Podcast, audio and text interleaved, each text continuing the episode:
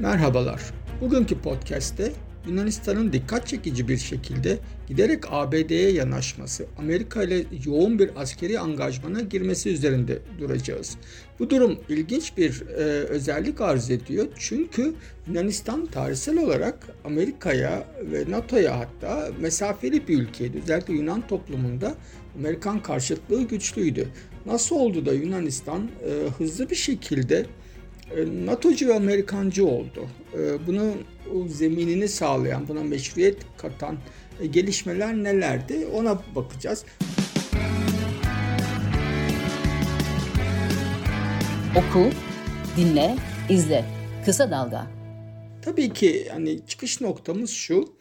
Yunanistan 2008'den e, sonra ki Amerika'da başlamış bir ekonomik krizdi.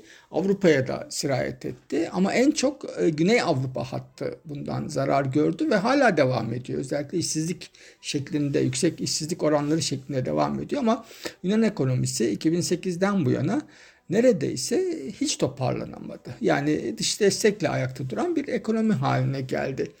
Yunanistan'a Batı dünyası korkunç düzeyde bir e, mali kaynak sağladılar. Yani rakama dökersek bu 320 milyar dolarlık bir fon aktarıldı. Tabii ki borç olarak yani kimse kimsenin cebine bu kadar büyük bir parayı koymaz. Yani bütün ülkeler hani hükümetler ya şirketlere aktarmak isterler ya da kendi halklarına ki o da işte satın alma yoluyla tekrar şirketlere döner.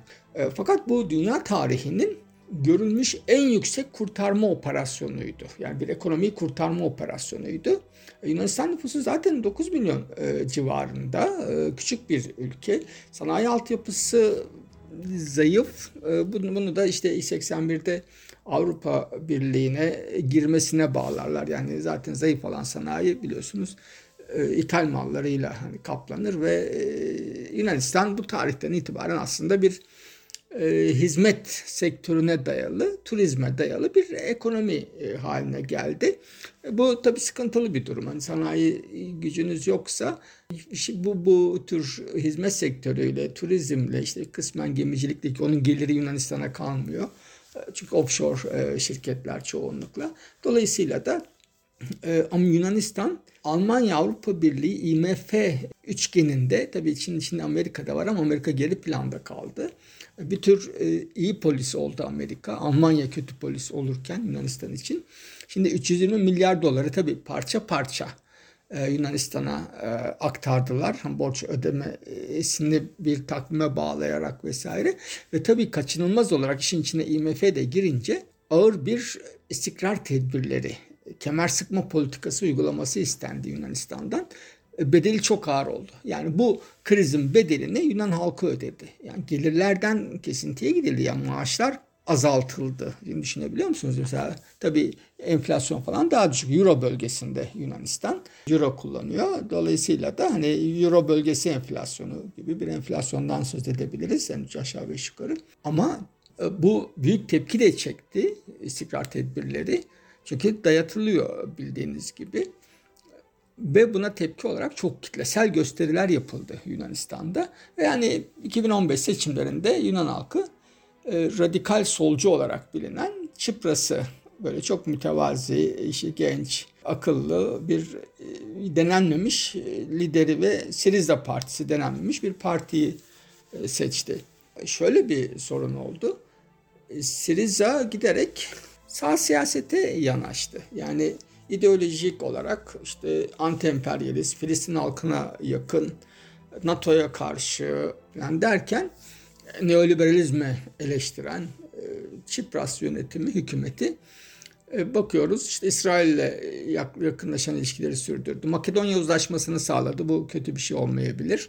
E, anti-emperyalizm de anti-emperyalist de ama Amerika ile askeri ilişkileri çok sıkılaştırdı. Onun zamanında çok güçlendirdi. Yani küresel sermaye aslına bakarsanız finans kapital e, Çipras'ı iktidarda terbiye etti. Yani e, bir sol iktidar olarak kapitalist sistemden kopmak yerine ona daha çok bağlanarak krizi çözmeye çalıştı Çipras ve bu olmadı. Yani çok ağır şeyler oldu. Mesela işte istikrar tedbirlerini, kemer sıkma önlemlerini referanduma sundu. Şimdi hangi halk e, kendisine yani kamu harcamalarını kısacak bir programa evet der referandumda. Tabii ki hayır çıktı ama baskı sonucu çünkü işte borç borçları ödemesi gerekiyor.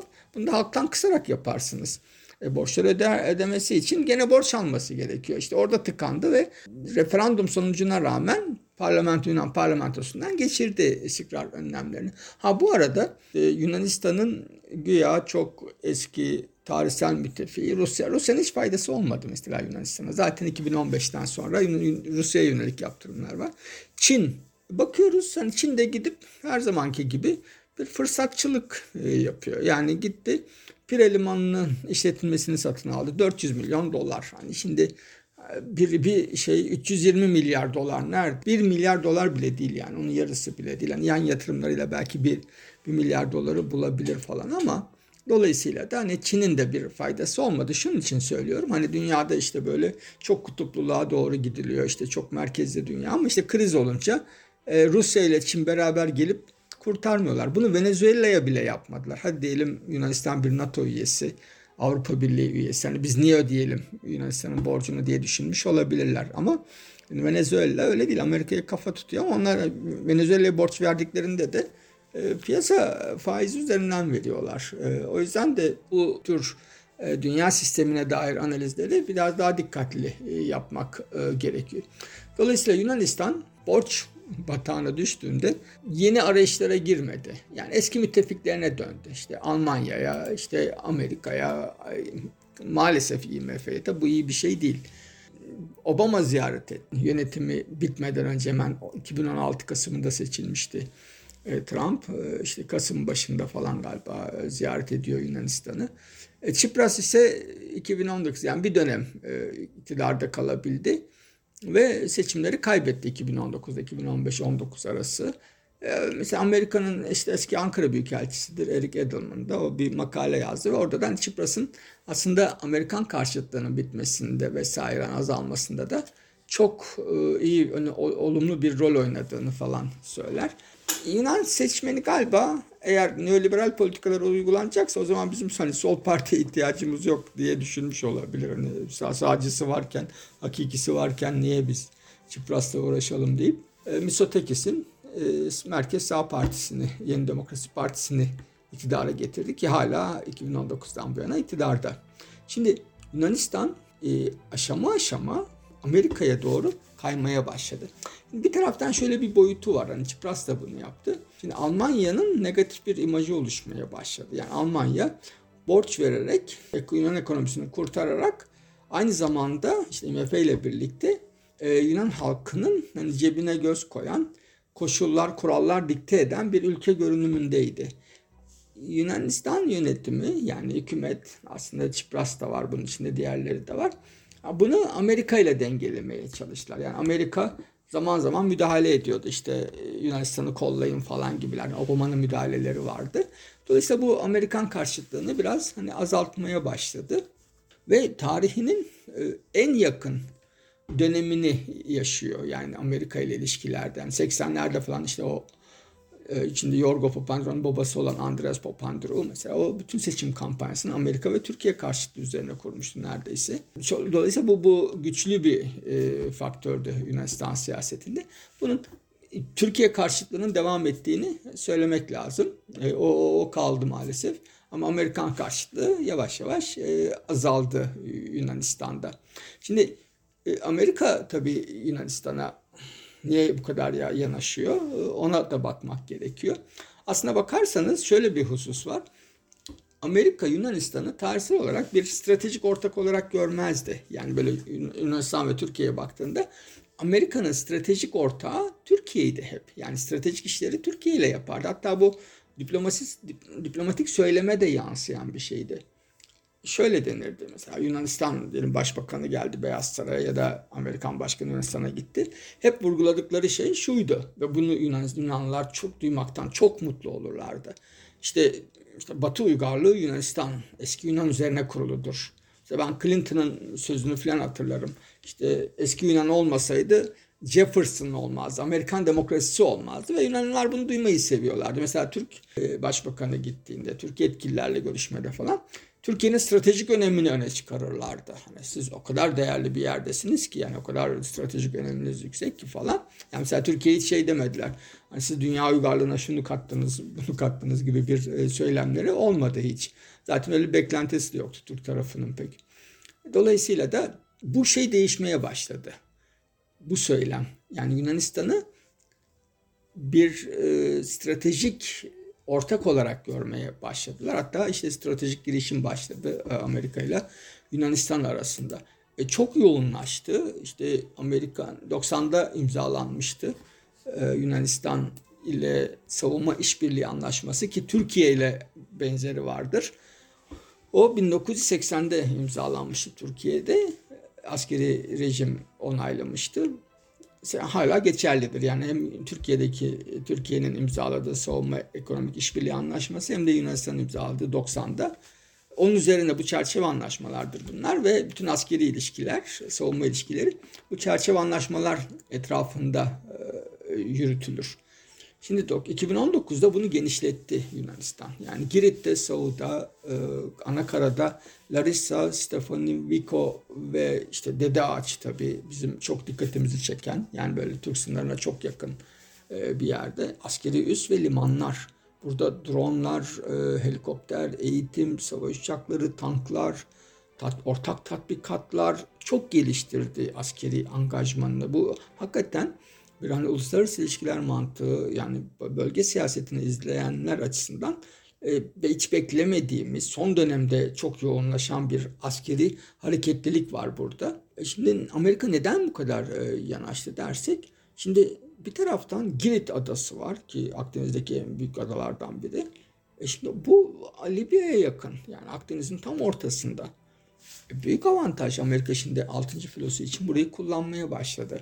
Öbür yandan bakıyorsunuz e, Yunanistan hem ana karası hem de Dede Ağaç üzerinden Karadeniz'e ulaşabiliyor. Yani o mesafenin aslında çok kısa olduğunu fark ettiler.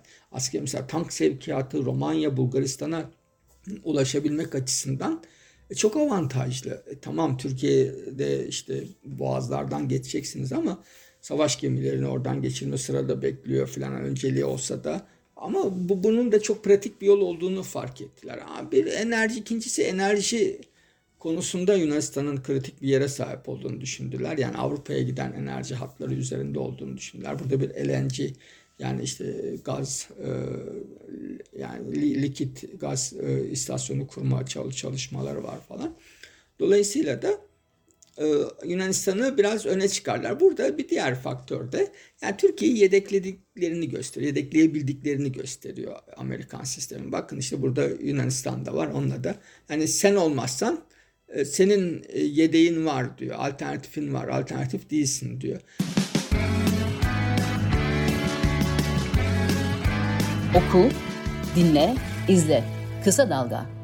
Bu şey demek değil yani Yunanistan Türkiye'nin e, yerini alacak demek değil ama Amerikan sistemi gerektiğinde de işte İsrail gibi yani Türkiye ilişkileri bozulunca İsrail hemen Yunanistan ve Azerbaycan'la e, yakınlaştı ve onları Türkiye'yi onlarla yedekledi, onu gösterdi. Erdoğan'ın tabii buna katkısının çok olduğunu da söyleyen uzmanlar var. Elin Makowski gibi.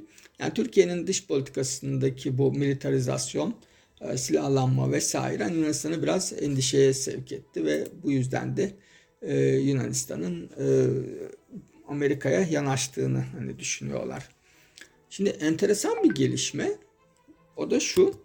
Şimdi Yunanistan içinde de bu çok tartışılıyor. Bir de Amerikan karşılığı azalıyor. Sol çevreler buna itiraz ediyorlar bu angajmana. Fakat şöyle bir sorun var. Yunanistan'daki hakim e, görüş hani bu bütün bu askeri angajmanın Türkiye'ye karşı yapılıyor olması. Şimdi orada öyle bir algı var ve bunu istiyorlar. Yani Yunanistan diyor ki ben seninle o kadar yakın askeri işbirliği kuruyorum. E bu benim bana tehdit Türkiye'den geliyor ve bu bunu Türkiye'ye karşı bir şey olarak gösterelim. Amerika buna yanaşmadı onu söylemek lazım. Yani bizim askeri angajmanımız üçüncü ülkelere yönelik değildir dedi. E, tabi buradan Türkiye'yi kastediyor yani. Şimdi bunu Amerika bu Türkiye'ye karşıdır diyemez. Şimdi iki NATO üyesi arasında açıktan bu kadar açık bir tavır almak istemiyor. Yani bu doğru olmaz. Bir de yani Türkiye Erdoğan'dan ibaret değil. E, ikincisi dünyayı hani mesela Rusya'ya, Çin'e NATO içinde ayrım varmış. Yani bir NATO üyesiyle birlikte Amerika diğerini karşısına alıyor. Bu görüntüyü de vermek istemiyorlar. Şimdi böyle olunca da bu sefer Yunanistan'dan içinden tepki gelmeye başladı. E, o da şu diyorlar ki bu eğer Türkiye'ye karşı değilse bize Türkiye'ye karşı korumayacaksa bu askeri yığınak o zaman biz buna niye ödün veriyoruz? Yani niye Yunanistan her yerine Amerikan askeri üsleri açıyoruz? Askerilerinin hani savaş işte tankların, helikopterlerin, dronların gelmesine izin veriyoruz. Yani bizim sorunumuz Rusya değil ki bizim sorunumuz Türkiye diyorlar. Şimdi böyle Türkiye'de de tersi bir algı var. Türkiye'deki yani mesela milliyetçi ulusalcı çizgide Amerika işte hem Suriye'den hem Dede Ağaç'tan sınırımızdan Türkiye'yi kuşatıyor gibi bir algı var. Amerika diyor ki ben bu, bu, bu Rusya'ya diyor. Yunanlar, milliyetçi Yunanlar rahatsız oluyorlar. Niye Rusya'ya, Türkiye olsun? Türkiye'deki milliyetçi ulusallar rahatsız oluyor. Bu bizi niye kuşatıyorsunuz? Yani böyle bir tuhaf bir denklem e, oluştu burada.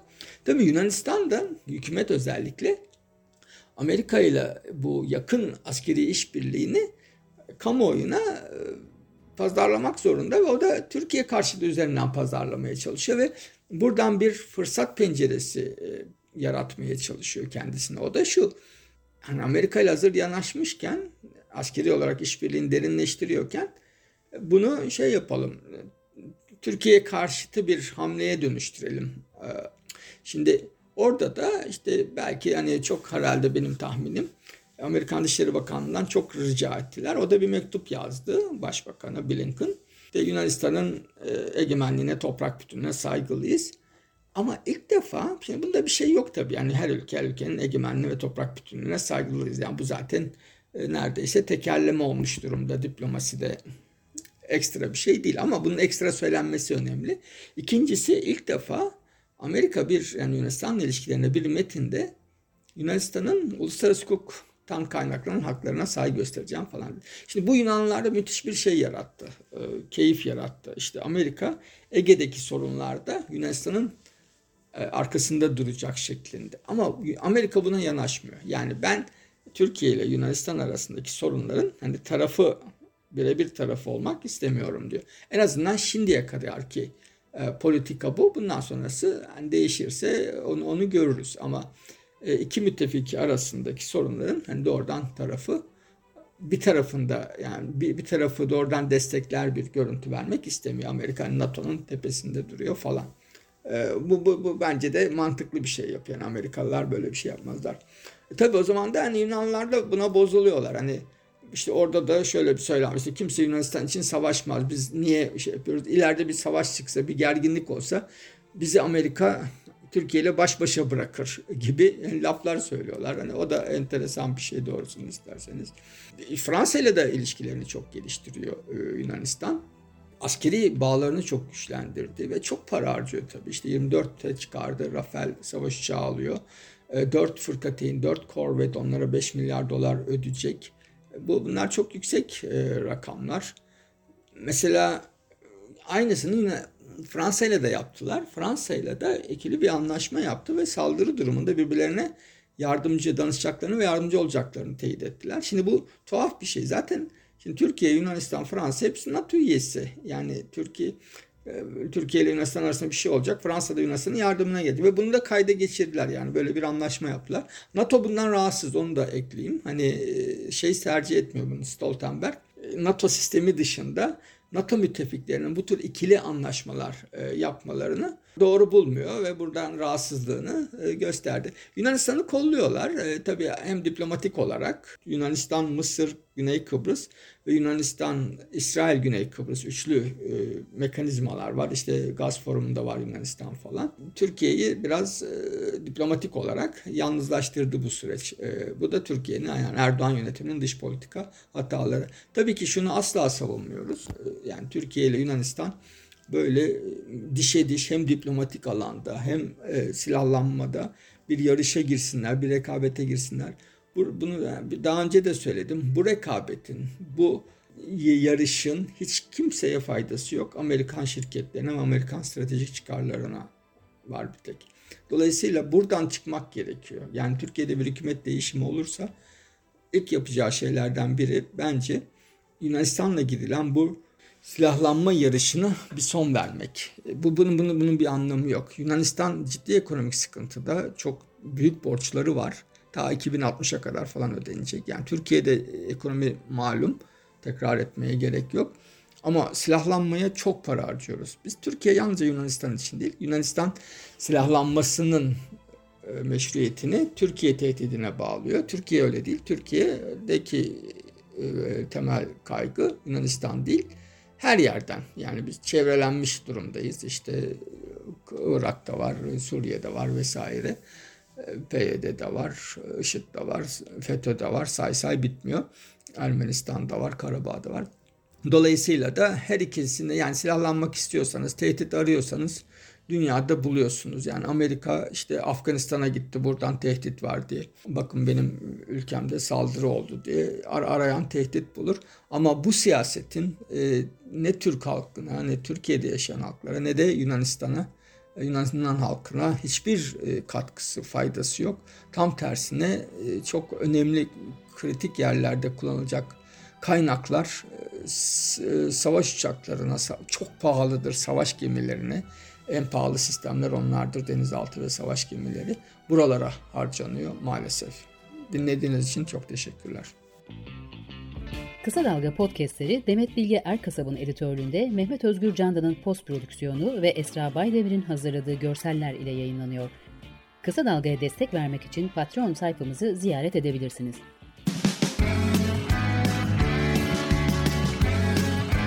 Oku, dinle, izle. Kısa Dalga.